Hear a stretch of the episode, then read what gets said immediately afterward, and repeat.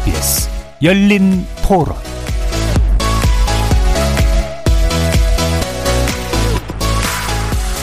안녕하십니까. KBS 열린 토론 정준희입니다.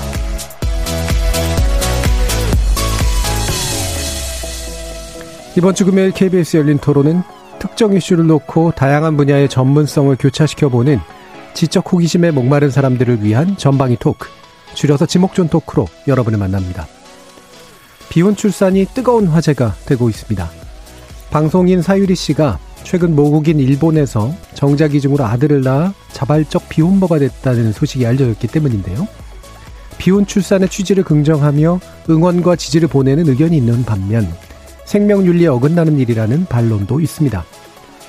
낳지 않을 권리로서의 낙태 문제, 그리고 낳을 권리로서의 재생산권 이슈, 생명윤리, 그리고 가족의 개념에 대해 다시금 깊은 생각을 하게 만드는 이 비혼 출산을 놓고 제작진의 픽을 통해 다각도로 조명해 봅니다.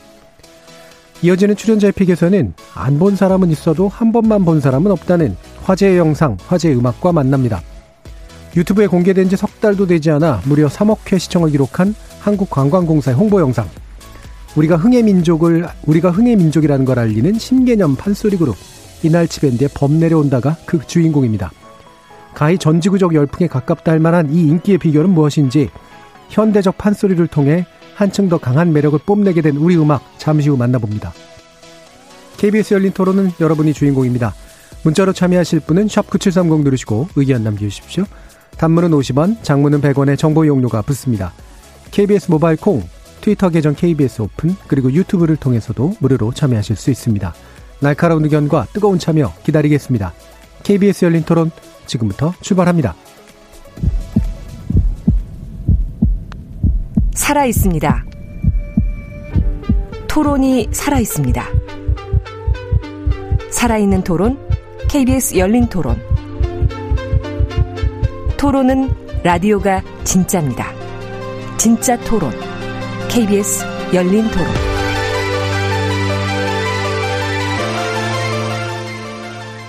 오늘 함께 하실 분들 소개하겠습니다. 문화비평가 이태광 경희대 교수 나오셨습니다. 네, 반갑습니다. 이태광입니다.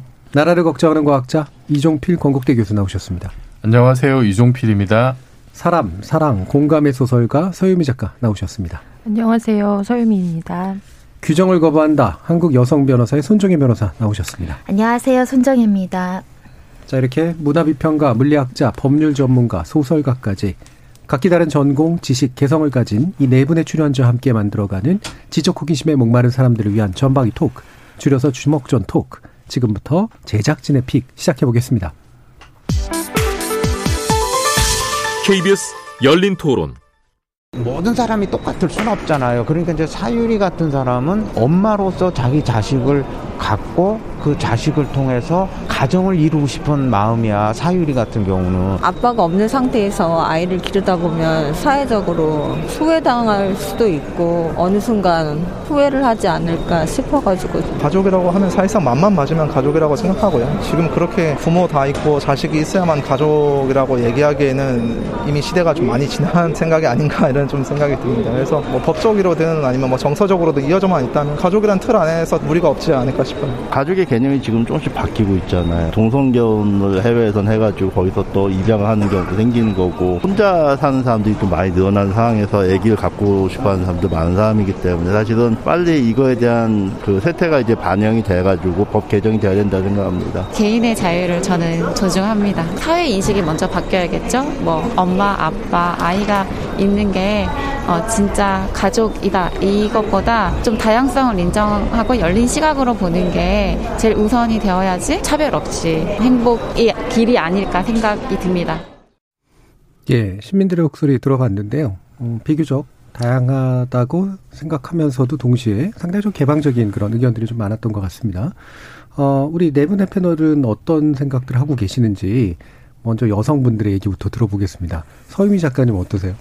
네, 저는 사유리 씨 굉장히 좀 솔직하고 용감하다는 생각 들었어요. 그러니까 사실은 혼자서 조용히 하고 말하지 않을 수도 있다고 봐요. 어느 시기까지는 아이를 뭐 그런 문제를 그리고 어, 또 우리나라에서는 그게 뭐 사실 불법이었다던가 뭐 자기는 어떤 경로를 통해서 했다던가 이런 얘기 하지 않을 수 있는데 굉장히 솔직하다는 생각이 들었고요. 그리고 그 SNS에 쓴 글이 좀 굉장히 진심이 느껴졌달까요. 그래서 사실은 어, 이 문제에 대해서 어, 생각해보지 않았던 분들에게도 굉장히 좀 뭉클하게 하는 지점이 있었던 것 같아요. 그래서 음. 저는 또 기혼자이기도 하고 또 유자녀인 사람으로서 사실은 좀 많은 생각을 하게 됐었어요. 그러면서 우리 사회가 이제 정말 새로운 형태의 가족의 모습들로 나아가게 되고 아까 말씀드린 것처럼 그 자발적 비혼모라는 것이 아직 우리한테 되게 낯설고 어, 그런 상태에서 이 사유리 씨의 문제를 통해서 우리가 좀 많은 논의와 그리고 또 인식의 또 변화를 가져갈 수 있겠다라는 생각이 좀 들었어요. 예, 용감하고 또 상당히 오랜 기간 깊이 있는 고민을 한 그런 네. 느낌이 들었다라는 말씀이시네요.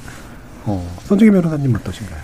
이렇게 사유리가 쏘아올린 공이라고 누가 표현을 음. 하던데 한 사람이 이런 어떤 선택이 우리 사회에 이렇게 큰 파장을 일으킬지 잘 예상을 못했는데 정작 본인은 이 소식이 알려져서 비난받을까봐 굉장히 걱정을 했는데 대다수가 응원을 했고 축복을 해주거든요. 그거를 보면서 아 우리 사회가 이제는 이런 비혼 문제, 곧 비혼의 어떤 자기결정권, 생명의 다양한 어떤 출산의 방법 이런 것들을 어, 진지하게 바라보고 있고 포용력이 생겼다라고 생각이 많이 들었고 제가 어떤 책을 읽었었는데 프랑스만 하더라도 굉장히 다양한 가족 관계가 있고 오히려 이제 법률론이 어, 선택 안 되는 오히려 동거라든가 또 동거에 이르지 않는 관계 속에서도 자유롭게 아이들이 출산이 되는데 어, 저는 사유리 씨가 우리한테 굉장히 긍정적인 효과를 이번에 줬다. 그래서 이런 선택을 사유리 씨 이전에 하신 분들이 있거든요. 예. 그분들 소리 소- 소문 없이 그냥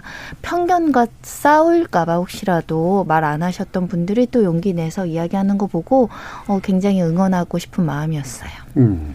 이태강 교수님. 네, 그 사실 사유리 씨가 비혼이라는 이제 말을 썼기 때문에 상당히 이제 사실 소셜 미디어에서는 여기 계시는 분들이 다 이제 지지하고 그러시지만 논란이 좀 있었죠. 예. 그래서 이제 그 왜냐하면 일단 아무래도 한국이 물론 이제 그, 시, 그 정치자 의견도 이제 보시면 아시겠지만 공개적으로는 다 이제 비혼이나 이런 데 지지를 하는 그런 분위기가 있지만 실질적으로 이제 아이를 낳아서 양육을 했을 때 부딪히는 그러니까요. 수많은 어려움이 예. 있어요. 예. 그게 이제 사실 저는 많은 이제 논란의 예. 중심이라는 생각이 들고 저는 사실 몇 년 전부터 비혼 출산을 정부에서 장려된다고 제가 주장했던 사람인데 네. 사실 그때도 보면은 표면적으로 아무도 반대하시는 분이 없었어요. 왜냐하면 우리가 출산율이 저하되고 있고 네. 인구가 줄고 있다고 걱정하시는데 아니 비혼 출산 장려하면 얼마나 되지 않느냐. 근데 그렇게 하려면 제도적인 뒷받침이 이제 이루어져야 되는 것이고 사실 그래서 이게 사유리 씨 한 분의 어떤 그런 해프닝처럼 이렇게 끝나는 게 아니라 또는 뭐 그런 개인의 어떤 결단으로 치부할 게 아니라 구체적으로 어, 이런 이런 사회 제도의 어떤 변화, 특히 이제 입법과 관련된 여러 가지 후속 조치들이 있어야지만 저는 좀 의미 있는 예. 결실이 될 거란 생각이 듭니다. 예. 실제로 그 분위기가 이렇게 좀 생각보다 개방적으로 나오는 건 이게 사회적 바람직함의 외려 지표가 됐구나. 그만큼 사회가 바뀐 건 맞는 것 같다. 하지만 그렇죠. 사실 안으로 들어가 보면 실제로 옆에서 이제 비혼 자녀들, 비혼에 의해서 만들어진 자녀들을 보거나 양육하는 과정들을 정말 아무런 편견 없이 잘 대하고 있을까? 음. 제도적으로 보장도 안 돼 있는 상태에서 그렇죠. 그런 생각 저도 많이 들었는데 이종필 교수님은 저는 그, 음, 지금 현재 이제 혼자 살고 있는 사람으로서. 예. 미래- 미래는 비, 비혼은 아니죠. 네, 뭐. 그러니까 그걸 뭐- 비혼선은- 뭐라고 개념 규정해야 될지 모르겠는데 어쨌든 그냥 저는 이제 지금 혼자 예. 살고 있는 사람인데 어, 사유리 씨가 이제 얘기했던 말 중에 꼭 결혼해야 되느냐. 음. 그 다음에 사랑하지 않는 사람을 급하게 찾아서 결혼하는 것은 어려웠다. 음. 이런 말들이 이제 저, 저한테도 굉장히 이제 와닿거든요. 예. 그 아직도 저는 이제 저한테 이제 주위 사람들이 물론 저를 애정해서 음. 왜 결혼 하- 안 하느냐 안 할 거냐 끝까지 혼자 살 거냐 이제 이런 질문들 많이 하는데 근데 참 저도 이제 그런 질문들에 대한 답변하기가 상당히 좀 피곤하기도 하고 어렵기도 하고 예. 좋게 받아들여 주시네요. 애정한다고. 근데 이제 사유리 씨 같은 경우에 정말로 본질적인 어떤 그 질문을 던진 것 같아요. 예. 꼭 결혼해야 되느냐. 이게 우리가 사실은 한국 사회가 참 이렇게 여러 가지로 힘든 어 한편으로는 방역도 잘하지만 또 한편으로는 뭐 흔히 말하는 헬조선이라는 면들도 있고 예. 또그 속에서 굳이 우리가 그 한국은 또 이제 집안 대 집안의 결합으로서의 어떤 결혼이라는 또 의미도 있고 해서 어, 그렇게 개인을 희생하면서 내, 내가 지금 하는 일 다 포기하면서까지 결혼 생활 해야 되느냐라는 어떤 뭐 불만들 이런 것들이 좀 많이 쌓여 있, 있었던 것 같은데 어, 사유리 씨 이런 행동이 굉장히 그래서 참 용기가 있었던 것 같고 그리고 2007년에 그 허수경 씨가 이제 좀 비슷한 네. 경우가 있었잖아요. 그 13년의 차이 그 13년 동안에 상당히 좀 많은 그 인식의 변화가 있었던 것 같아요. 2007년에는 이렇게까지 적극적으로 이렇게 그 응원하고 이러지는 않았던 것 같은데 그 사이에 참 많은 변화가 있었다는 생각이 들고 저도 이제 사실 이제 한 가지 좀 우려되는 거는 그 음, 다들 말씀하셨습니다만 이게 그 나중에 그 지금은 다 축하한다고 하는데 어 이게 나중에 그 아이한테 네. 또 다른 어떤 그렇죠. 차별의 굴레로 작용하지 않을까. 그 우리 사회는 좀 우리 사회 안 좋은 면 중에 하나가 어떻게든 뭔가 하나 꼬투리 잡아가지고 이렇게 나누려고 하고 어 뭔가 좀 차별을 하려고 하고 네. 이제 그런 경향들이 있잖아요. 뭐 똑같은 대학 신입생인데도 너는 정시냐 수시냐 뭐, 뭐 지역 균형이냐 이런 걸로 또 네. 다 나눠가지고 너는 우리 편 아니야 막 이, 이러는 상황인데 나중에 어, 너는 뭐 예를 들어서 뭐 시- 시술로 나왔어 막 이- 이런 것들이 표면으로 이렇게 예. 되지 뭐 않을까 굉장히 저는 그 부분을 우리가 좀 이렇게 좀 치유하기 위해서 예. 그런 일들이 일어나지 않게 해서 우리가 어떤 일도 해야 될지도 좀 고민이 되더라고요. 예. 지금 송악산 777님은 세계 최저 출산율을 기록하고 있습니다. 비혼 출산을 지원해야 합니다 라고 이태강 교수님의 말씀에 적극 찬성 의사를 보여주셨는데요. 어, 전화이봉님은 비혼 출산은 낳는 사람의 욕심입니다. 태어나는 아이는 무슨 죄입니까? 라는 또 의견도 주셨습니다. 또 이제 로, 로이백님은 근데 모든 아기는 태어날 때 선택권이 없습니다. 뭐 이거는 두 가지로 다 해석될 수 있는 부분인 것 같은데요, 그죠? 어, 약간 부정적으로 만약에 본다면 아이는 무슨 죄냐 이렇게 될 수도 있는 것이고, 뭐 결국은 누군가의 선택에 일 수밖에 없다라는 그런 의미로도 이제 이해가 됩니다. 이렇게 이제 어 겉으로 이제 얘기되는 것과 실제로 들어갔을 때 사실 느껴야 될 것들 또는 또 실제로 느끼고 있는 것들은 또 꽤 다를 수도 있을 것 같아요. 이렇게 안 보일 때 어, 부정적인 의견을 표시하시는 분들도 저는 좀 결코 적지 않을 거라고 이제 이런 생각이 드는데 그럼 손 변호사님 이 부분 일단 짚어주시죠. 그러니까 논쟁이 됐던 게 불법이다 아니다 이거였었잖아요. 그러니까 정확하게는 이제 사유리 씨가 한국은 불법이어서 일본 가서 했어요라고 말하면서 논란이 된 거예요. 네. 근데 정확히 법을 찾아봤더니 생명윤리법과 모자보건법에 이렇게 이런 시술을 통해서 임신할 수 있는 절차는 마련했는데 항상 전제가 결혼한 여자가 어 이제 이런 시술을 했을 때는 이런 이런 절차로 뭐 서면 동의를 받아야 된다. 그걸 예. 받지 않으면 뭐 형사처벌 규정까지 있어요. 그러다 보니까 이건 불법이다 이렇게 됐는데 바로 보건복지부가 어 성명을 내면서 아 그 불법 아니다. 다만 법의 입법의 공백에 불과할 뿐 그 자체가 불법은 아니라고는 했지만 산부인과 산부인과 학회에서 내려온 지침에는 또 의사들한테 그걸 금지해 놨거든요. 사실상 못 하는 거죠. 네. 그리고 국내는 정자은행도 몇개 없을 뿐만 아니라 이게 이제 또 우리가 과거에 아픈 항우석 사태 때문에 생명윤리법이 굉장히 강화되고 예. 규제가 많이 들어왔는데 난자를 제공하는 사람한테 일정 부분 뭐 예를 들면 차비라든가 보상을 해주는 건 허용을 해주는데 정자를 기증하는데 뭐 보상을 해준다거나 뭐 지원을 해준다는 것 자체를 또 금지하고 처벌하게 해놨어요. 처벌까지. 범죄로 처벌을 해요. 네.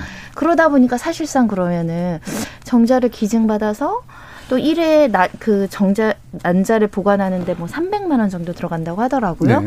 그런 시술을 보험 적용 없이 하는 것이 사실상 어렵다. 음. 그러니까 사실상 어려운 거죠. 예. 사실상 법이 그걸 전제하지도 않았을 뿐만 아니라 굉장히 불친절하게 그거를 해야 된다라는 어떤 예외 규정까지 상정해서 제도를 만들지도 않았고 의사 선생님들도 금지하는 걸 해줄 리가 없는 거죠. 예.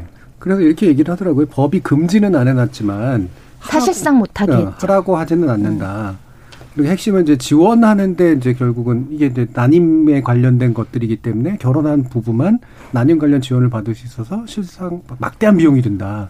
근데 게다가 이제 어, 의사들 차원에서의 어떤 윤리 지침은 사실상 못하게 또 해놓은 상태고 법이 금지한 건 아니지만 이렇게 어, 불법이다라고 얘기할 수는 없으나 사실상 어렵다라고 이제 얘기할 수밖에 없는 그런 조건. 그러니까 이게 그 저- 저도 한번 찾아봤는데 예. 배우자의 서면 동의를 받도록 돼 있는데 배우자가 없는 경우에 대한 뭔가가 없나 봐요. 예. 사례가 그래서 없죠. 예, 그래서 이때는 이제 그냥 해석을 하는 건데 그 보건복지부에서는 이제 그 배우자가 없는 경우에는 별도의 서면 동의가 불필요하다라고 이제 해석을 한 것 같아요. 음. 그런데 실제로 이제 그 일이 벌어지는 산부인과에서는 이제 지침으로 나와 있는 게 그런 어떤 보조 생식술 시술 대상자를 이제 법률론 부부에서 최근에 이제 사실혼 관계까지 이제 확대를 했다고 합니다.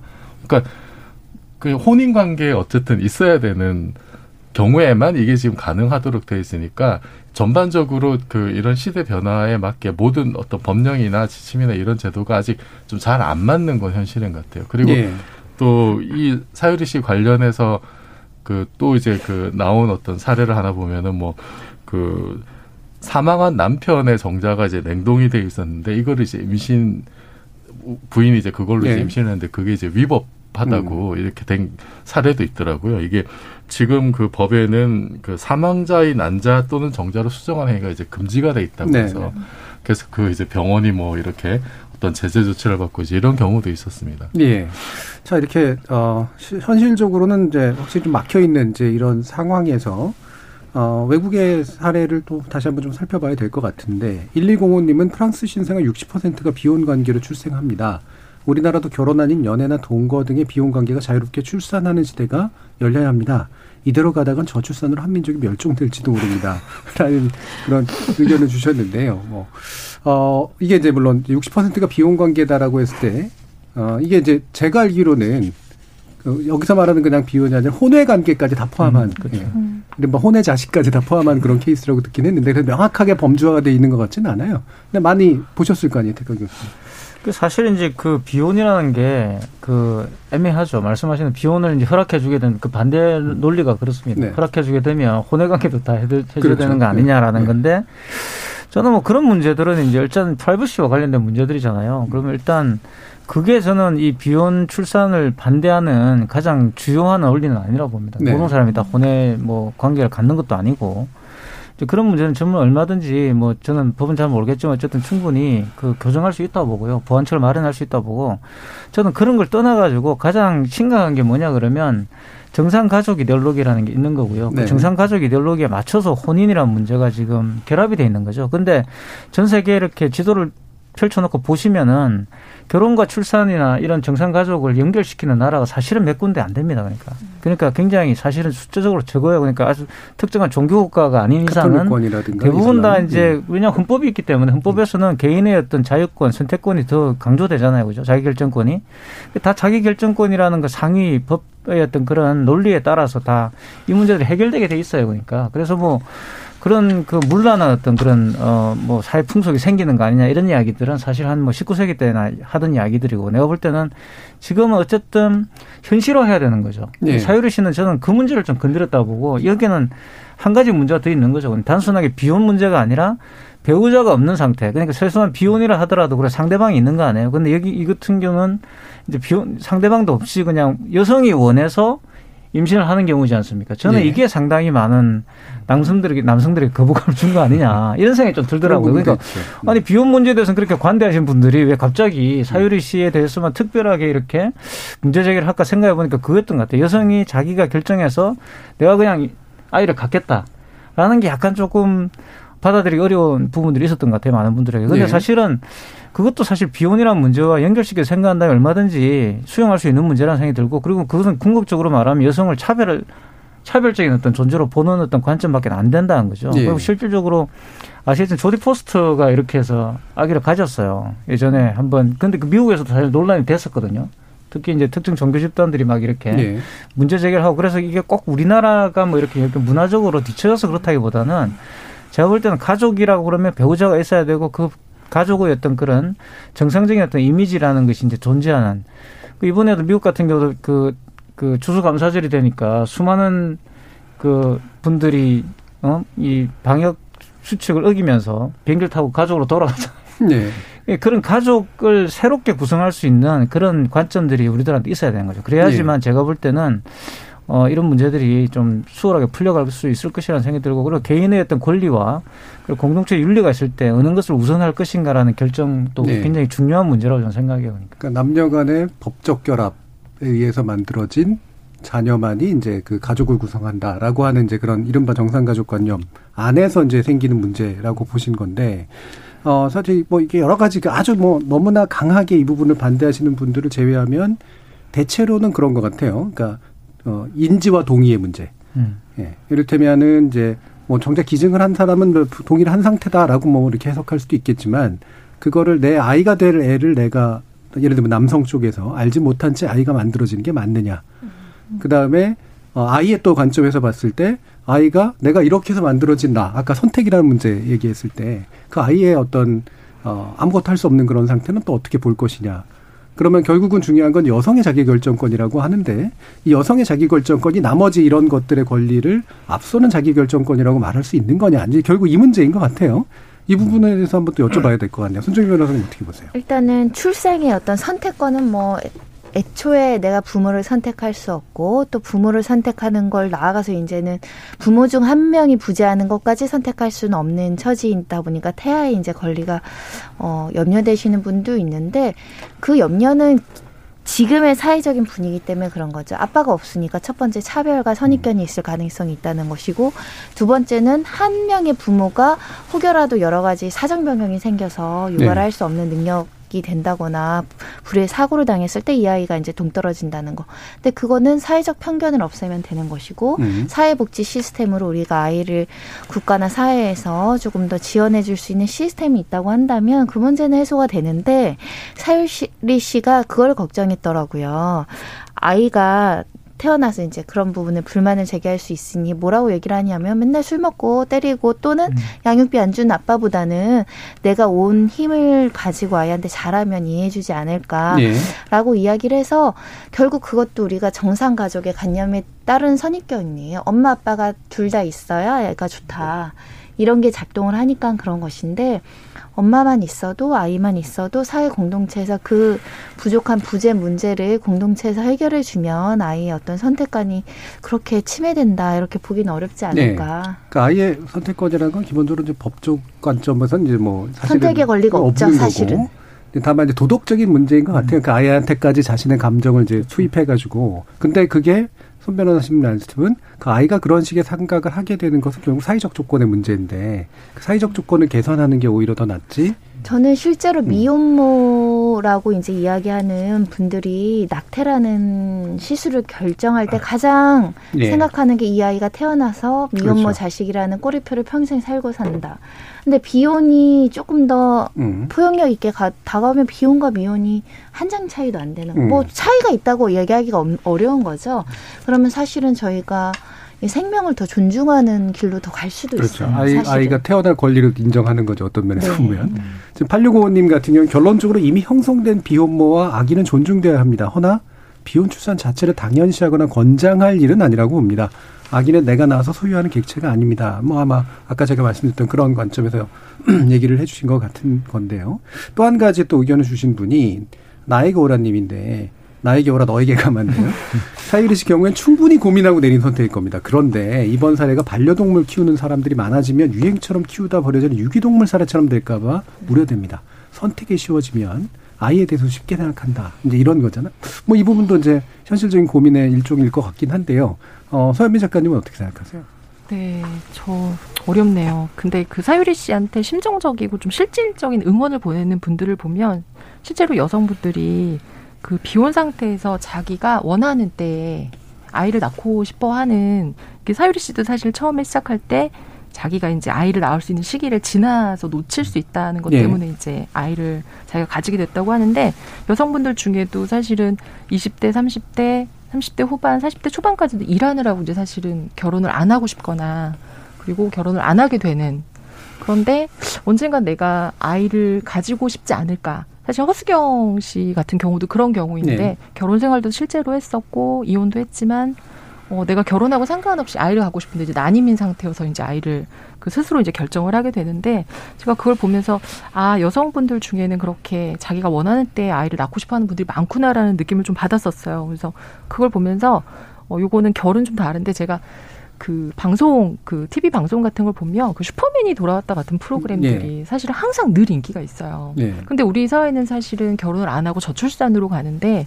그러면서 오히려 그 아이들을 그러니까 다른 사람이 키우는 아이들이 자라는 걸 보면서 대리만족을 느끼는 게 네. 사실 굉장히 많거든요. 그래서 뭐 랜선 이모, 뭐 음. 랜선 삼촌 같은 음. 경우 그래서 아 이 가족의 부분들과 그리고 사람들이 결혼을 하지 않는 부분들은 굉장히 많이 변하지만 인간 안에 무언가 자신을 그 한쪽이라도 자신을 닮은 어떤 존재를 보고 싶은 본능이라는 것도 있고 그 키우는 그렇죠. 그쵸. 그리고 그것이 음. 자라고 어, 이런 것들을 하고 싶은 마음은 또 있구나라는 네. 생각이 좀 들어서 음, 고민을 많이 하게 되네요. 예. 음.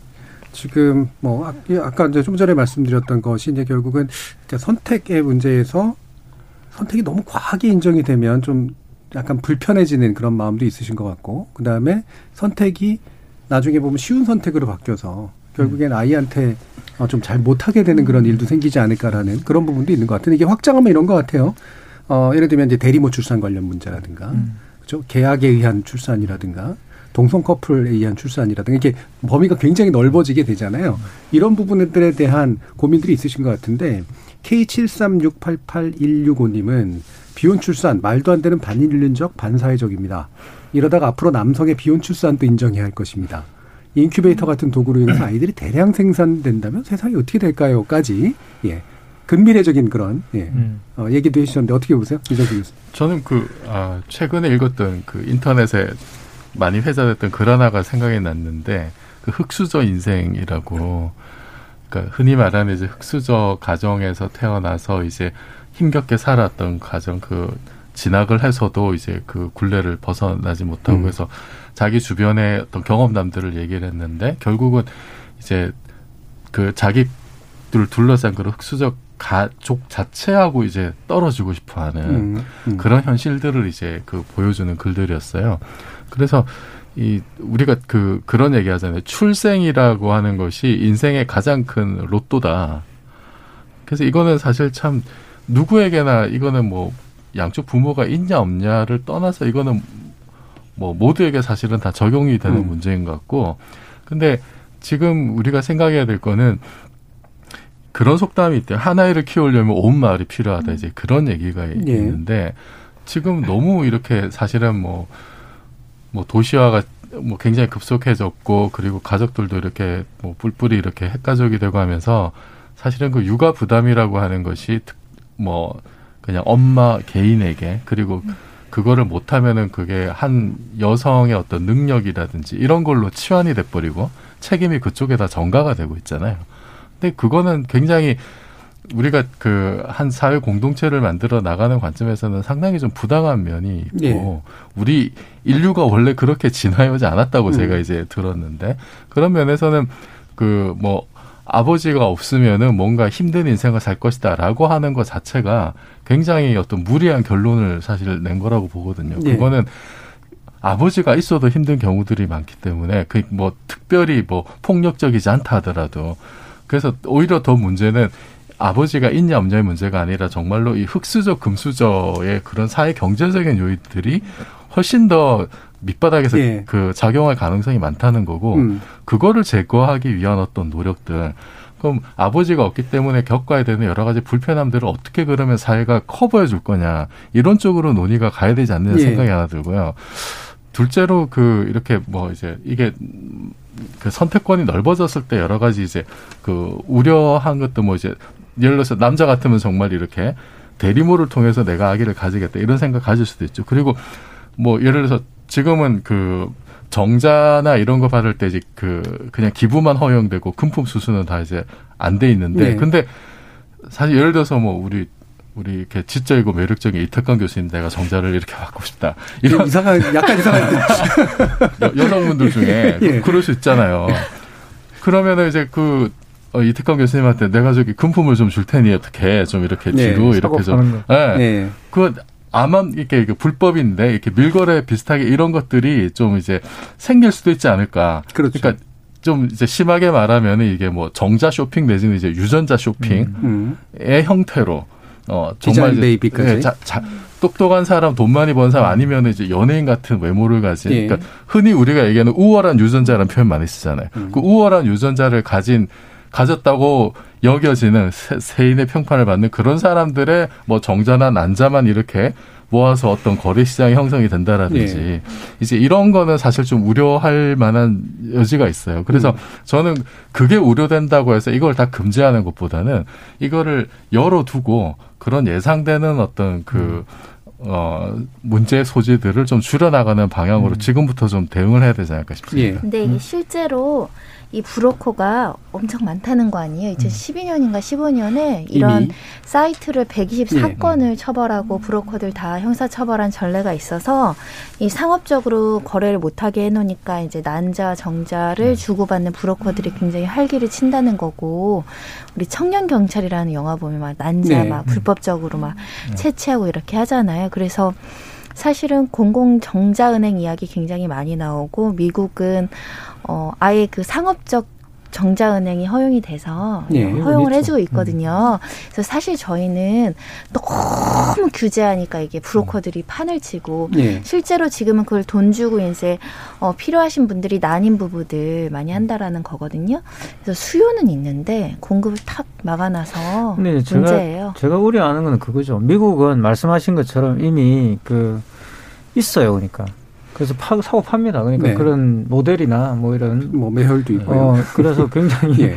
좋은 유전자의 아기를 낳기 위해서 뭐 진짜로 매매를 하는데 저는 그거는 우리가 따라가야 될 모델은 아니라고 봐요. 네네. 그래서 저는 이게 그러니까 우려하시는 분들의 그 주장들도 충분히 저는 그 의미가 있다고 보거든요. 왜냐하면 네. 충분히 그런 위험이 있어요. 그러니까 인명을 경시할 이유- 이유가 있는 거죠. 왜냐하면 몇 주 전에 아마 그 굉장히 그 슬픈 소식이 하나 있잖아요. 입양한 아이를 네. 이렇게 살해한 그렇죠. 그런 입양모 사건이 있는데 그런 분들이 실제로 있는 거죠. 그러니까 그렇기 때문에 우리가 걱정을 할 수밖에 없죠. 이것도 그냥 뭐 마치 이렇게 반려동물도 그러면 안 되는데 마치 반- 반려동물처럼 이렇게 하게 되는 문제가 생기는 거 아닌가 하는 건데 저는 그게 상업화의 산업화의 문제점이라고 보는 거죠. 그래서 이건 더더욱 국가가 관리해야 되고 심지어는 보시면은 영국 같은 데는 우리는 제가 굉장히 의아하게 생각하는 게 아무나 가셔가지고 낚시를 막 하시잖아요. 예. 우리는 근데 예. 영국은 낚시가 라이선스 라이선스가 못합니다. 그러니까 물고기도 함- 함부로 못 잡아요. 그러니까 그러니까 입양도 예를 들어 반려동물 입양도 아무나 해주지 않아요. 저는 음. 그때 유학생이었는데 저는 반려동물 입양할 수가 없어요. 가가지고 예. 가면은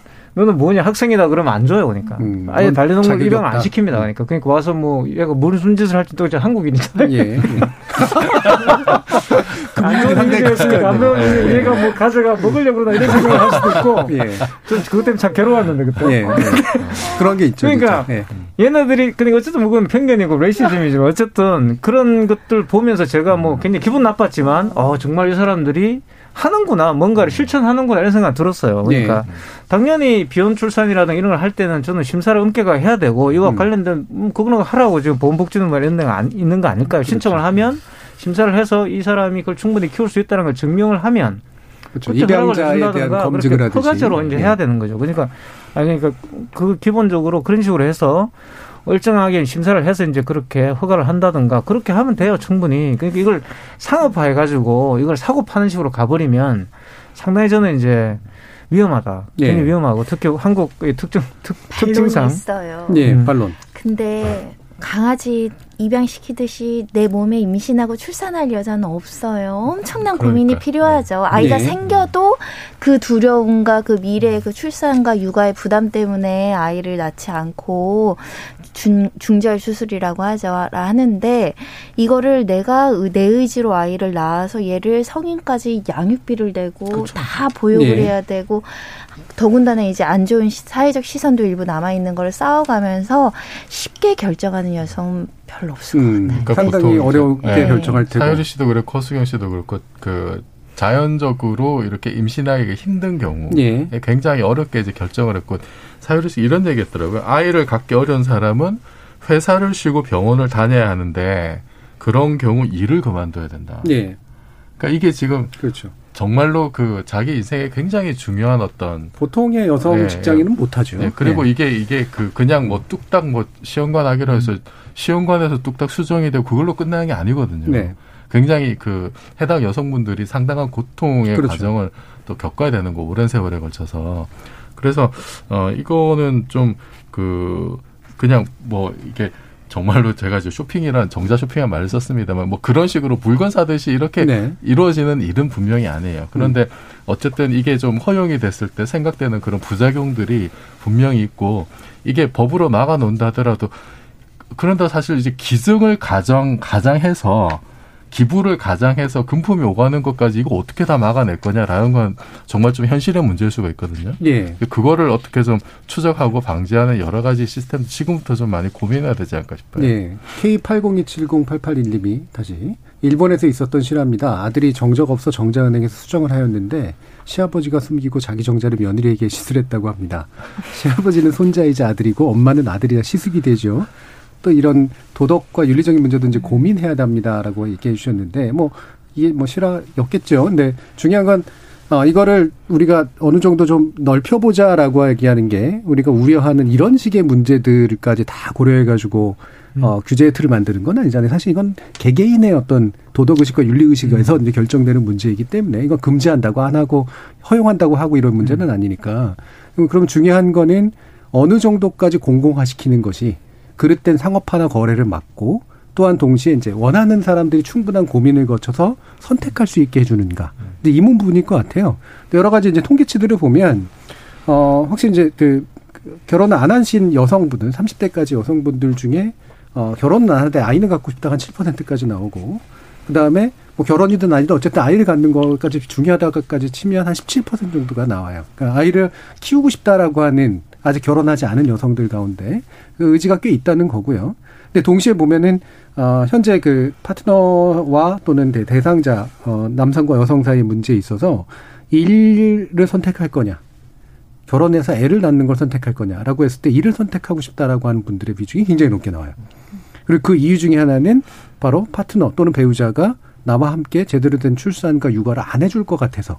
라고 하는 측면들이 이제 굉장히 높게 나오거든요. 이게 여러 선생님들께서 말씀해 주신 그런 내용들이 다 축약돼 있는 현재 우리 사회의 단면이 아닌가 싶어요.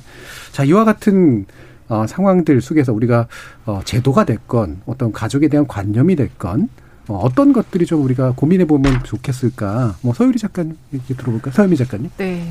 저는 일단은 뭐 낳고 이런 문제들 굉장히 좀 논의가 많이 필요하고 음. 사실은 우리가 많이 얘기하지만 있는 아이들을 키우는 것도 사실 되게 네, 어렵잖아요. 그럼요. 네. 너무 어렵고 어 아까도 일 때문에 그러니까 아이를 낳고 싶은 그 욕망이 제가 봤을 때는 확실히 이제 남성보다는 여성 쪽이 많아요. 네. 그래서 자기가 어 만약에 여건만 된다면 그러니까 저희 아이들 그 친구들의 엄마들도 보면 아이가 한 명이 있는 경우 그런 얘기 많이 해요.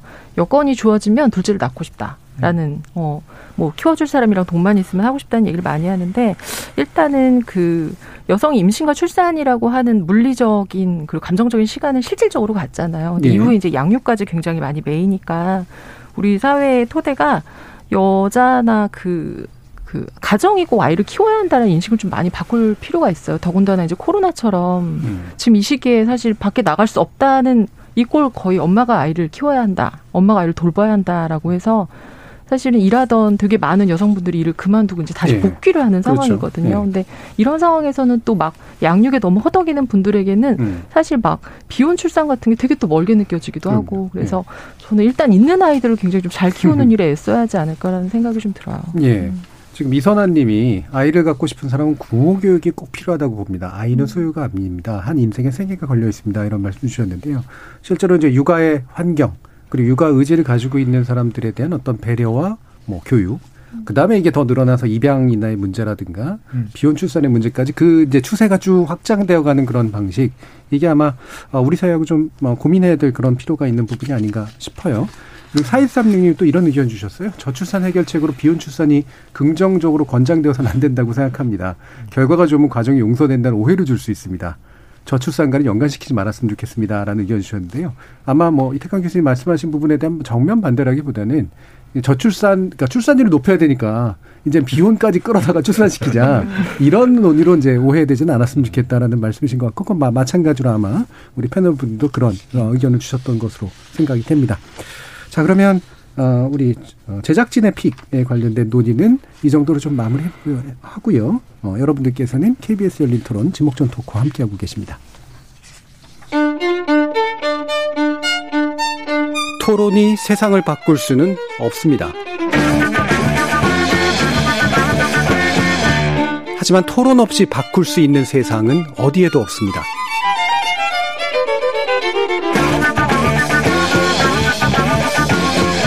세상의 선한 변화를 갈망하는 당신. 정답이 아니라 질문의 힘을 믿는 당신. 우리 KBS 열린 토론에서 만납시다.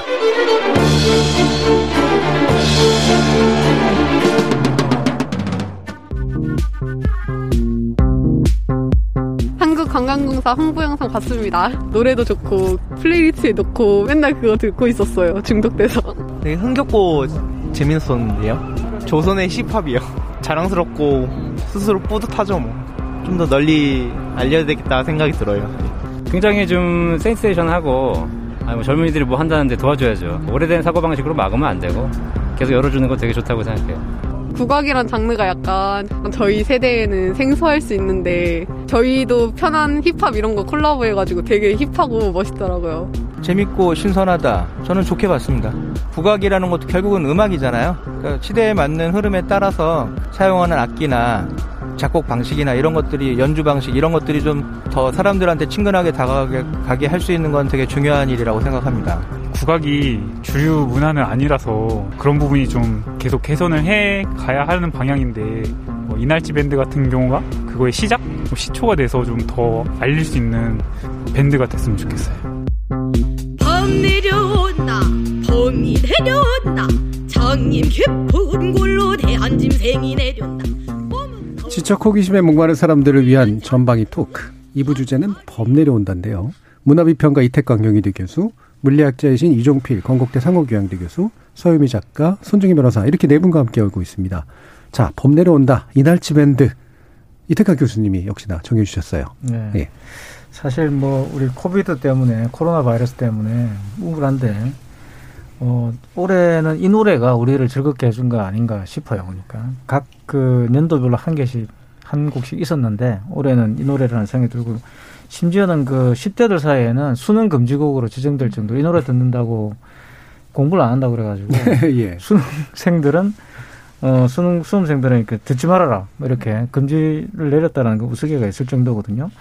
이 노래는 왜 제가 이제 이걸 선택했냐 그러면 사실 이전에 과거에 우리가 한국적인 것에 대한 논쟁이라든가 예. 또는 뭐 한류라든가 여러 가지 이야기들이 있었는데 어 하나의 그 패턴을 이제 이 노래도 역시 보여주고 있거든요. 예. 그러니까 다시 무슨 말인가 그러면 한국적인 것이 무엇인가라는 질문을 했을 때 그에 대한 전형성을 보여주는 대표적인 노래고 그리고 우리가 앞으로도 계속 이제 이런 비슷한 콘텐츠를 만들어 갈 때 참고해야 될 어떤 그런 성공 사례라고 저는 생각을 하고요. 그러니까 어 우리가 강남 스타일부터 지금 이 이날치에 예. 내려온 데까지 쭉 보시면은 하나의 큰 코드가 있습니다. 그러니까 여기는 BTS나 사실 약간 블랙핑크가 약간 좀 이제 예외적이지만 어 어쨌든 그 기본적인 어떤 한국적인 것을 구성하는 어떤 키치성이라는 게 있죠. 키치. 기본적으로. 예. 예. 그리고 특히 이 노래 같은 경우는 어 제가 볼 때는 그 그냥 우연하게 된 것처럼 보이지만 사실은 그렇지 않고 장영규 씨라는 어 프로듀서가 아주 제가 볼 때는 어 기획을 해서 아주 성공한 그러니까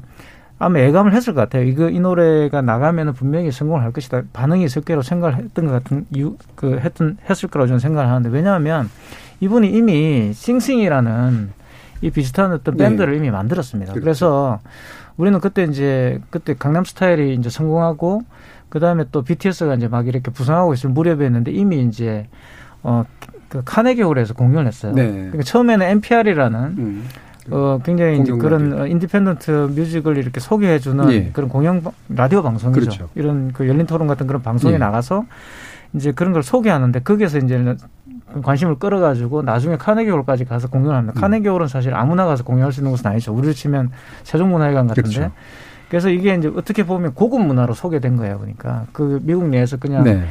어, 그런 어떤 방식의 대중문화로 소개되기보다는 약간 특이하면서 뭔가 이렇게 어, 아리송한 그런 이제 음악으로 소개가 됐던 것이고 거기서 굉장히 이제 많은 관객들을 확보하게 됐고요. 그래서 아마 그런 경험을 토대로 해서 이건 된다고 생각해서 일단 한 것 같아요.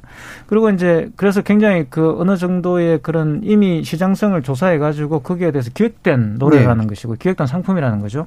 또 한 가지는 뭐냐 그러면 어 이 보통 일반적으로 우리는 이제 그 외국의 어떤 음악들을 가져와 가지고 우리가 뭐 예를 들어서 우리가 전통 가요로 부르는 트로트 같은 게도 사실은 외국의 음악이죠. 그죠? 네. 가져와서 이제 우리가 거기에다 뭐 가사를 이제 우리식으로 만든다든가 이런 식의 방식으로 음악을 만들어 왔는데 이, 이 이날치의 범이 내려온다 같은 경우는 반대로 간 거죠. 음. 말 그대로 그냥 말 그대로 포장만 바꿨어요. 포장만 바꿨고 사실은 크게 바꾼 게 없습니다. 그러니까 들어보시면 판소리 가락 그대로 하고 있고 그렇죠. 예. 가사도 안 바꿨어요. 네. 그러니까 현대판으로 바꾼 것도 아니고 저는 이 노래를 들으면 어떤 생각을 했었냐 그러면 그 섹스피어 섹스피어의 그 극들이 있지 않습니까? 네. 그 극들이 전 세계에서 공연이 되는데 타 보면은 뭐 이렇게 무대 장치라든가 배우도 바뀌고 연기하는 스타일도 달라 심지어는 비극을 희극을 예. 바꾸기도 하고 그러는데 가사는 안 바꾸거든요. 아니, 대사는 안 바꾸거든요. 그기가 대사는 똑같이 해야 돼요. 그러니까 예. 디카프리가 주연했던 그 어, 로미오 줄리엣도 영화를 보시면 헐리우드에서 만든 그 영화도 보시면 다 현대판으로 바꿨고 심지어는 뭐 로미오 줄리엣 총싸움하고 막 그러지 않습니까? 그런데 가, 대사는 섹스피어 원 대사 그대로 하거든요.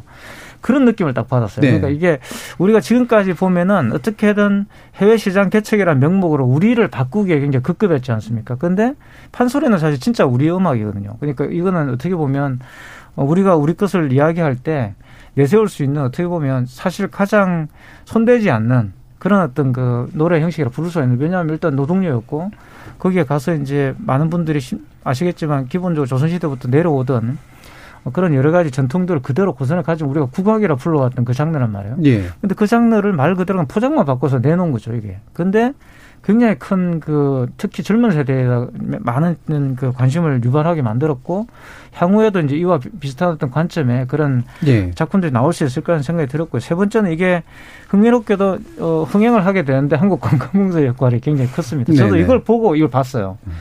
그래서 저는 처음에는 이게 다 이날치 밴드의 그런 기획인 줄 알았는데 그게 아니었다. 이날치 밴드는 그냥 그런 클럽에서 그냥 연주를 이제 하고 있었던 것이 그냥 뭐 본인들은 생각할 때 재밌을 것 같아 해봤다라고 그렇게 이야기했지만 한국관광공사 이걸 홍보 영상의 음악으로 쓰면서 알려졌고 거기에 이제 춤추는 그 굉장히 특이한 복장을 나와서 춤추는 그분들은 이제 엠비기우스라는 그 밴드 예. 그 쉽게 말하면 이제 댄싱 컴퍼니죠. 예. 그춤 이제 무용하는 어떤 그런 회사고 결합이 돼서 그러니까 많은 그 이 영상이 나왔을 때 많은 분들이 한국 관광공사에서 이런 영상이 나올 줄은 누구도 생각하지 못했다라는 네. 게 있어요. 굉장히 파격적이었고 어, 뭐 어떤 분들은 뭐 세금 제- 제대로 썼다 이런 이야기까지 하고 굉장히 칭찬을 하고 그랬는데 그래서 이 세 가지가 결합이 되면서 이날치 이 예. 효과가 이제 발생한 것이고요. 제가 볼 때는 이게 하나의 어, 모범적 사례가 될 것이다. 예. 계속 이제 어떻게 보면 우리가 참조해야 될 그런 참고 자료가 되지 않을까라는 생각이 좀 들더라고요. 예. 그래서 선택해봤습니다. 이태강 교수님이 요즘 논문 쓰시고 계신 것 같아요. 예, 논문에 세 가지 주제가 나왔습니다. 첫 번째. 말을- 말을 많이 K 한류, 그러니까 K 한류라 그러죠. K 한류라 그러죠. 그러니까 한류적이 한류가 가졌던 이제 B급 감성의 일부하고도 또 연결이 되고 그런데 또 알고 보면 전통 판소리, 우리적인 것들이 고급 문화로도 인식되기도 했던 어떤 맥락을 가지고 있고 그 다음에 어 이게 지금 어, 관광공사라고 하는 우리가 흔히 말하는 되게 구리다라고 지체말로 표현하는 공공기관들하고 연결됐는데 이게 나왔단 말이야. 참 충격이었어요. 새로운 현상이다. 이제 이거잖아요. 어, 이게 그 수험생에서 왜 금지곡이냐 그랬는데, 이제 스텔님께서 수험생이 노래 듣느라 공부를 안 해서 금지곡이 아니라 리듬이 반복적이고 귀에 계속 맴돌기 때문에 수능 듣기 시험에서 갑자기 생각나거나 집중을 방해한다고 해서 수능 금지송이라고 그렇게 알려주셨어요. 근데 저도 이게 이해가 가는 게요. 제가 예전에 입시 시험 볼때 그 전날인가 TV에서 나오는 처녀뱃사공을 들었는데 그게 계속 생각이 나는 거예요. 다음날 시험에서. 그래서 정말 망칠 뻔한, 다행히 망치지는 않았습니다만, 충분히 아마 수험생들이 그럴 정도로 상당히 중독성 있는 그런 리듬인 것만은 분명한 것 같은데요. 이것도 관습적인 연결인지 모르겠습니다만, 어쨌든 판소리하고 연관이 되는데 되게 문학적 전통 위에 있는 거잖아요. 그리고 그걸 손보지 않았고요. 자, 이제 웃으, 웃으셨죠? 서현 작가님, 네, 어떻게 네. 보고 계세요? 저는 사실 이날치 밴드를 예. 이 이날치가 여기 보면 그 명창 음. 이경숙 님의 이제 그 별명이고 이분이 그 팔 예, 대 명창 중 한 명이고 음. 근데 사실 줄타기를 잘하시고 몸이 날래서 날치여서 음. 이분들이 이날치 밴드라고 했는데 저는 그냥 범이 내려온다를 이날치 밴드 저는 이 이날치가 이날 하루치 이런 거 줄 알았어요. 그래서 예. 아 외래인 줄 이날 알았어요, 외래요. 어, 어, 이날치, 어, 아, 이런, 이날치. 어, 예. 이날치인가 보다. 그래서, 어, 너무 신박한데? 라고 했는데, 음. 아, 그렇지 않고 봐도 정말 그 날치처럼, 그 예.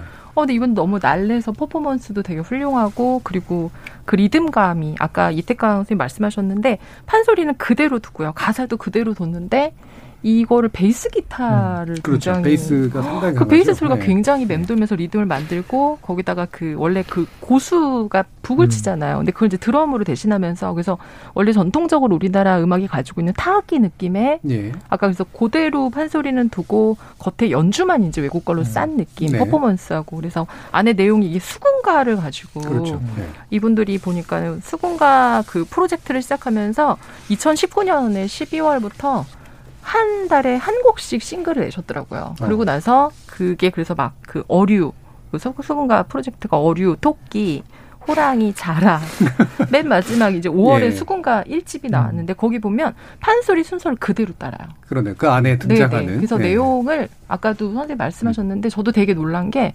예를 들면 범인 내려온다가 인기가 많고 그러면 예를 들면 요런 포맷으로만 가던가 네. 아니면 인기 있는 판소리만 따서 하던가 할 그렇죠, 수 그렇죠. 있는데 그냥 네. 수군가 프로젝트에서 정말 수군가를 처음부터 끝까지 다 해요. 음. 그래서 저는 어, 굉장히 뚝심 있고 멋지다 음. 이분들 그런 생각했었어요. 저 한규봉님이 저는 이날치 밴드의 범 내려온다를 KBS 클래식 채널에 처음 듣고 음. 반했습니다. 제가 보기엔 이날치 밴드 흥행 요소는 멜로디가 아닌 중독성 있는 리듬 반복인 것 같습니다. 음. 더불어 인비기어스의 독특한 율동에 좋아하는 금상첨화입니다라고 의견 주셨는데요. 실제로 이날치 밴드가 KBS하고 꽤 친화력이 높아요. 예. 꽤 자주 나왔었고 잘 국악- 소개도 됐었고 음, 예. 국악이니까. 이제. 예.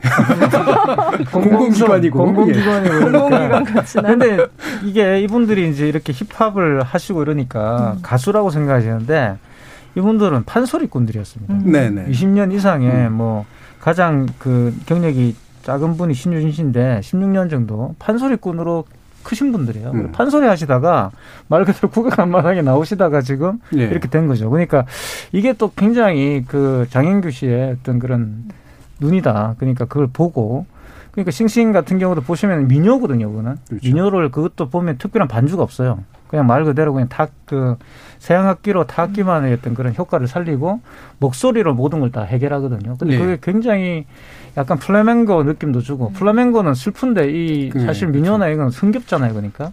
그게 좀 상당히 다른 색깔을 줬지 않는가 생각이 예. 들더라고요. 그 이날치 밴드라 그래서 많은 분들이 또 그 대표자가 이날치인가 보다 이렇게 생각하시는 분들도 많은데 예 이날치라는 분은 안 계신 거죠 그러니까 이 안에는 그래서 돌아가셨군요. 정통의 이제 한 수십 년간 이제 판소리 해 오신 분들이 자리 잡고 있고 그 다음에 또 댄스 밴드가 이번에는 같이 나온 거고 그 다음에 역시 이제 김홍식 님도 얘기해 주셨듯이 장영규라는 음악 감독의 어떤 핵심 이게 이제 중요하다라고 보시는 건데 결국 이렇게 그 감독이라는 사람이 이제 묶어내는 힘이라고 하는 것도 굉장히 컸던 것 같아요.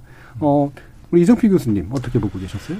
그 저는 그 범내려온다를 들으면서 이- 이게 우리 전통을 계승한다는 게 어떤 의미일까? 네. 그런 생각도 좀 들었고 그 방송 나와서 이제 그 판소리 보컬이 이제 판소리 하시는 분들이죠. 어 그분들 인터뷰 내용 중에 그런 게 있더라고요. 이게 그 판소리 원래 판소리를 그렇게 오래 해왔는데 이런 대중적인 약간 B급의 예. 이런 음악 활동을 하는 데 대한 어떤 뭐, 뭐 어떤 뭐 좀 안 좋은 소리 예, 예. 뭐지 이런 이런 게 없었느냐라는 질문에 이제 그 그런 데서 오는 어떤 좀 압박감과 갈등 같은 것도 좀 있었던 것 같아요. 근데 이게 그 사실은 우리가 아까 이제 뭐 정상 가족 이야기도 했는데 이게 뭔가 선언적으로 구획을 그어놓고 너는 이래야 돼 그런 게 되게 많거든요. 그 국악은 국악 하는 사람 국악만 해야 되지 이런 게 그런 게 있고 있죠. 예. 정- 저 같은 경우도 예를 들어서 과학을 하는 사람은 과학만 해야 돼. 음.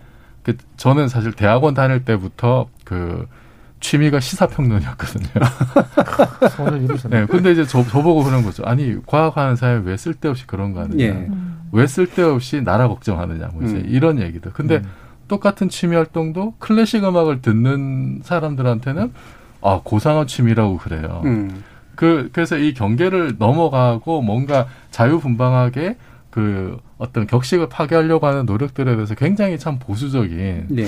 그런 면들이 상당히 많아서 최근에 제 취미가 그 소설인데 예. 그래서 뭐그 과학을 소재로 이런 SF 소설을 이렇게 썼더니만 그거를 이제 원고를 보신 분 중에 이제 순수 문학을 좀 이렇게 좋아하시는 분들은 네. 이거는 잔문이 되지 이런 식으로 자- 생각하시는 장르 문학이니까. 네. 네. 그다음에 이제 SF를 좋아하시는 분들은 SF가 되려면 이런 이런 이런 그렇죠. 장르성이 부족해, 이제 또. 이런 식으로 음. 말씀을 하시고 그래서 아 이게 어느 분야나 이렇게 어떤 진입 장벽과 울타리를 자꾸 이렇게 예, 예. 치려고만 하는 그런 데서 제가 사실은 좀 그 겪었던 여러 가지 어려움들이 좀 있었거든요. 예. 그런데 이날치 밴드가 이렇게 성공하는 거 보고 아 이렇게 경계를 넘어서 뭔가 좀 울타리를 박차고 나가서 성공하는 모습들 이게 사실 저 개인한테는 굉장히 좀 희망과 용기를 준 면이 있어요. 예, 예. 그러니까 앞으로는 특히 이제 뭐 4차 산업혁명 시대 얘기를 많이 하는데 이게 결국은 지금 바뀌고 있는 시대에서 요구하는 능력이라고 하는 게 경계를 뛰어넘고 새로운 것들을 융합을 하고 이제 이런 능력이거든요. 그래서 저는 이날치 밴드가 앞으로 또 이런 비슷한 어떤 그런 어떤 벽 허물기, 새로운 시도들 이런 게 좀 많이 나왔으면 좋겠습니다. 예. 그 순혈주의 또는 분과주의 뭐 이런 네. 것들에 대한 어, 나름대로 상처도 꽤 많으셨던 네. 것 같은데. 어, 굉장히 많죠. 흔히, 흔히 그러잖아요. 네 본업이나 잘하라고. 네, 네. 과학 되게 잘 하시나요? 네, 열심히 논문 쓰고 있습니다, 지금. 그렇죠. 네. 이 중에는 본업에 제일 충실하실 것 같은 손정혜 변호사님 어떠세요? 아, 저는 이거를 뉴스를 통해서 처음 들었어요. 예. 보, 봤다고 해야 정확하죠? 근데 제가 어떤 생각이 들었냐면 여기도 공사에서 만든 영상인데 요즘 지자체랑 공사 이런 데서 만드는 영상이 예. 많이 고quality예요. 진짜. 그러니까 예전에는 예. 막 되게 촌스럽고 음. 자본이 안 들어가서 이렇게 좀 quality가 그런가 했는데 요즘에는. 웬만한 광- 광고회사 대형 기획사들이 막 만든 예. 것처럼 굉장히 훨씬 더 저예산에 효과적으로 이렇게 홍보를 하는 걸로 봐서는 어 이게 우리나라 이렇게 공공기관에 계신 이 홍보팀들이 굉장히 열심히 하신다라는 걸 알게 됐고 특히 요번에 그 영상 자체가 좀 굉장히 젊은데 우리나라의 특색이 잘 어우러져서 이렇게 저항 없이 그냥 쓱 볼 수 있다라는 네. 점. 그리고 판소리하면 저 같은 음치는 어떤 약간의 거부감이 있냐면 그 노래를 따라 부를 수가 없어요. 고음을 네. 못 하니까. 근데 이거는 좀, 좀 익숙하게 저희가 뭐 따라 부를 수도 있고 흥얼거릴 수도 있고 해서 젊은 사람들 또 나이 많으신 분들은 또 추억 도 있으시니까 그래서 좀 다양하게 어울릴 수 있지 않을까 해요. 예. 이창복 님이 범 내려온다 그냥 보기만 하다가 실제로 춤을 춰보니 많이 힘들더군요. 예. 굉장히 신나는 음악이지만 따라하기가 어렵다라고 말씀 주셨고요. 마이너스 원 님은 킥킥킥 하시면서 전 지금의 이정필 교수님의 모습이 좋아요라고 해주셨습니다. 아, 고맙습니다. 그리고 네. 김호식 님이 몇 번 메시지 주셨는데 유튜브 가서 보시면 알겠지만 이날치에 주목하고 많이 알린 건 KBS 서울이 아니라 KBS 전주입니다. 아무래도 KBS 전주에서 판소리 관련 프로그램이 많은 것도 한 이유일 수 있겠네요. 하셨네요. 그 KBS 서울은 KBS 전주의 성과를 날름 집어먹은 셈이겠네요.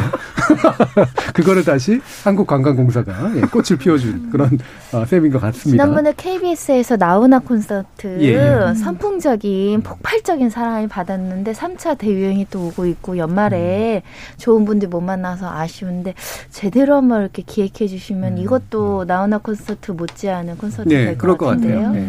저희 PD님이 약간 찔리셨는지 같은 회사 아니냐고 반론- 반론을 펼쳐주셨는데 예, 소개까지는 해드렸습니다. 근데 이게 유튜브에 보시면은 각 그 지역별로 지금 다 있습니다 음. 노래가 그 이제 서울에 해당되는 게 지금 범내로 그렇죠. 던 거고요. 예, 예. 부산도 서울이 인왕 예. 인왕산이 있으니까 부산은 더 다른데 예. 제가 이제 부산에서 오래 살아가지고 예. 사실 그것도 제가 누가 그 영상 감독이었는지 제가 정말 대단한 그 픽, 픽을 했다고 생각이 그렇죠. 들어요. 물론 이제 잘 정서를 많이. 보여줬지만 그 용궁사라는 그 예. 절이 있거든요. 해동 용궁사라는. 그렇죠. 사실 그 절이 되게 재밌는 절이에요. 그게 한국 절이지만 사실 이제 이 남방 쪽 영향을 많이 받아가지고 절이 약간 특이한. 특이하죠. 부산에는 특이한 절이 많이 있죠. 동명불원이라고 또 희한한 절이 하나 예. 있고. 약간 남방 영향을 많이 받았어요, 이게. 근데 그 길을 가서 막 춤을 추니까 너무나 잘 어울리더라고요. 그렇죠. 스님도 이렇게 마당 쓸다가 갑자기 나와서 같이 추시고 뭐 이러는데.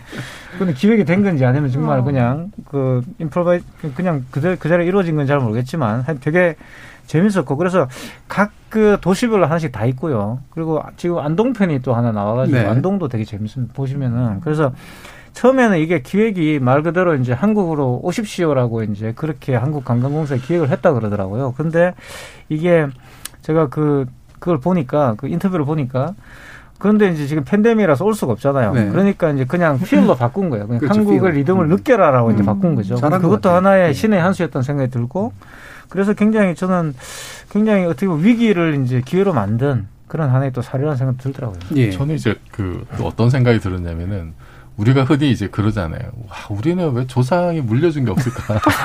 그렇죠.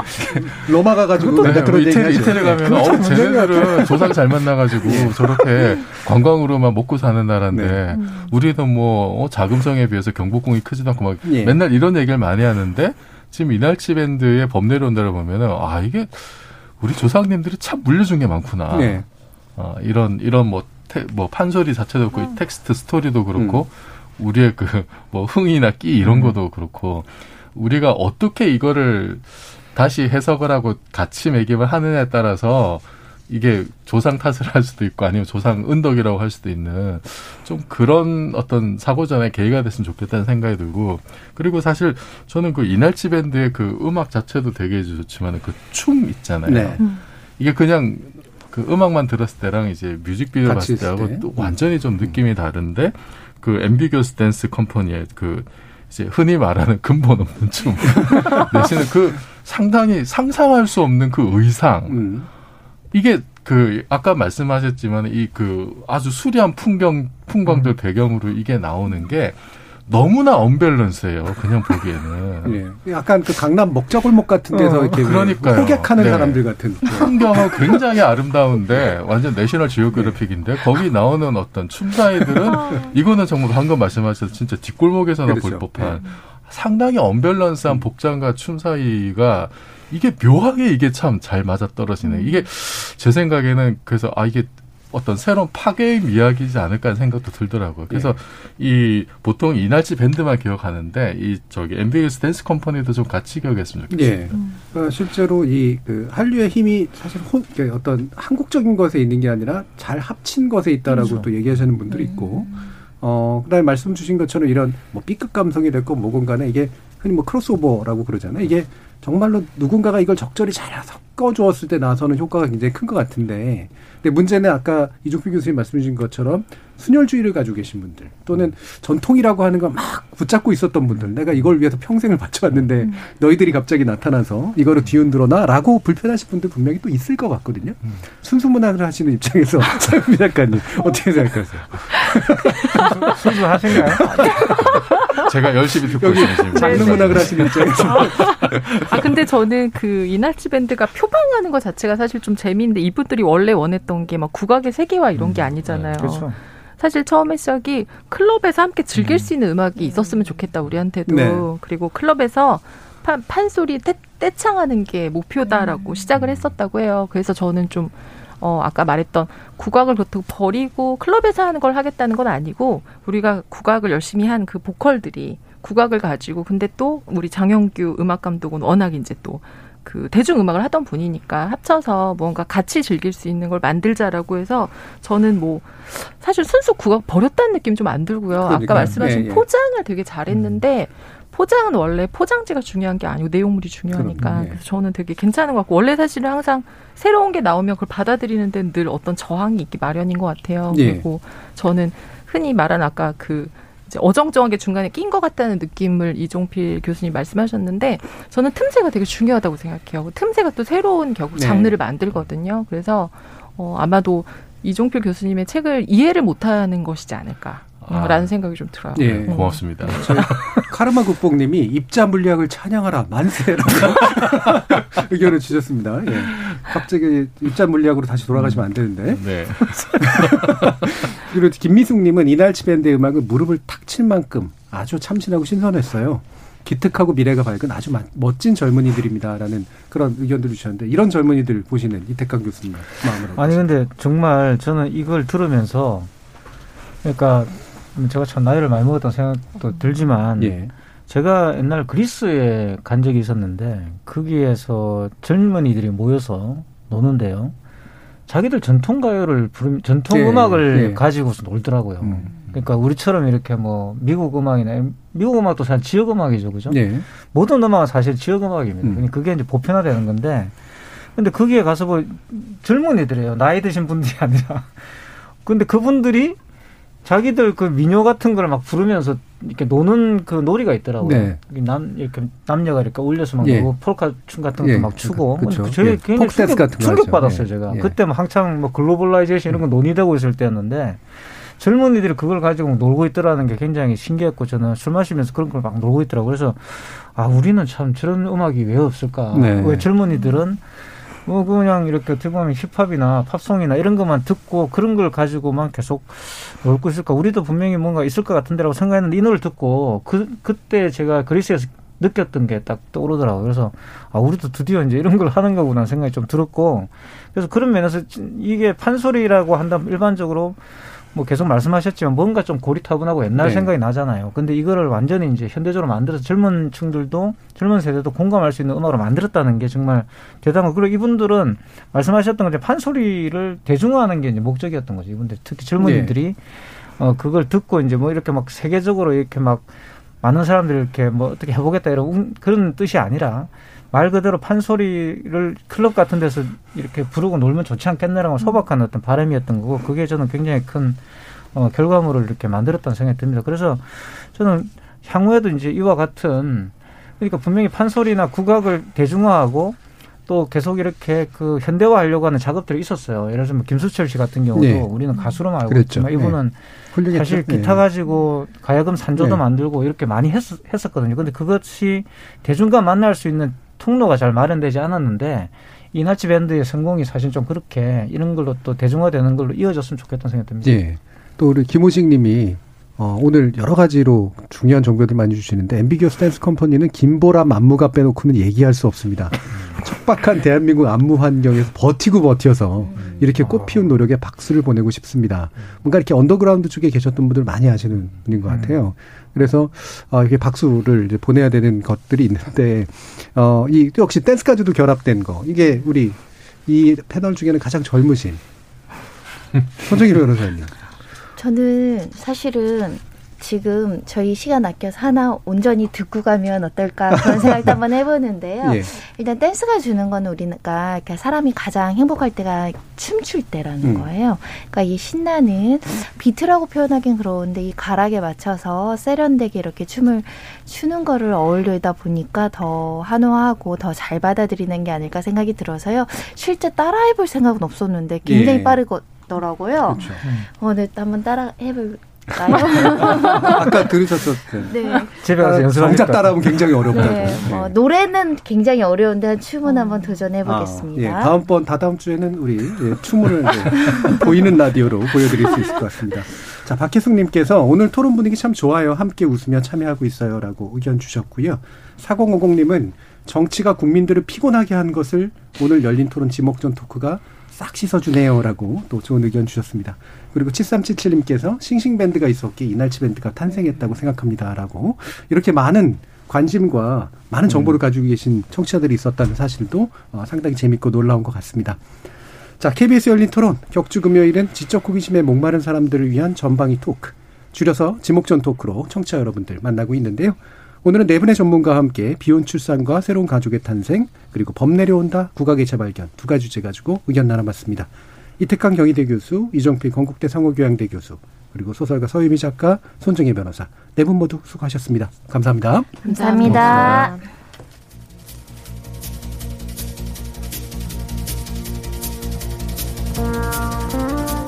전통, 옛것 혹은 기성관념. 대개 그것은 더 이상의 의미를 갖지 못할 정도로 낡아버렸거나 퇴장을 거부한 채 새 것의 도래를 억압하는 것에 불과한 것으로 비치곤 합니다. 새술은 새부대에 담으라는 말이 있듯 호, 효용이 다해버린 그릇의 욕심은 그 안에 담길 내용물을 그르칠 뿐이겠죠. 하지만 또 우리가 잊지 말아야 할 것이 있다면 모든 술은 시간을 들여 숙성시켜야 깊은 맛이 난다는 사실입니다. 가족을 통해 지켜야 할 무언가가 있다면 새로운 종류의 가족을 만들어 보는 거. 판소리가 우리 과거 속에 박제되기보다 새로운 형식을 타고 바깥으로 나가는 게 흥이라는 에너지의 본질이 아닐까 싶습니다. 지금까지 KBS 열린 토론 정준이었습니다.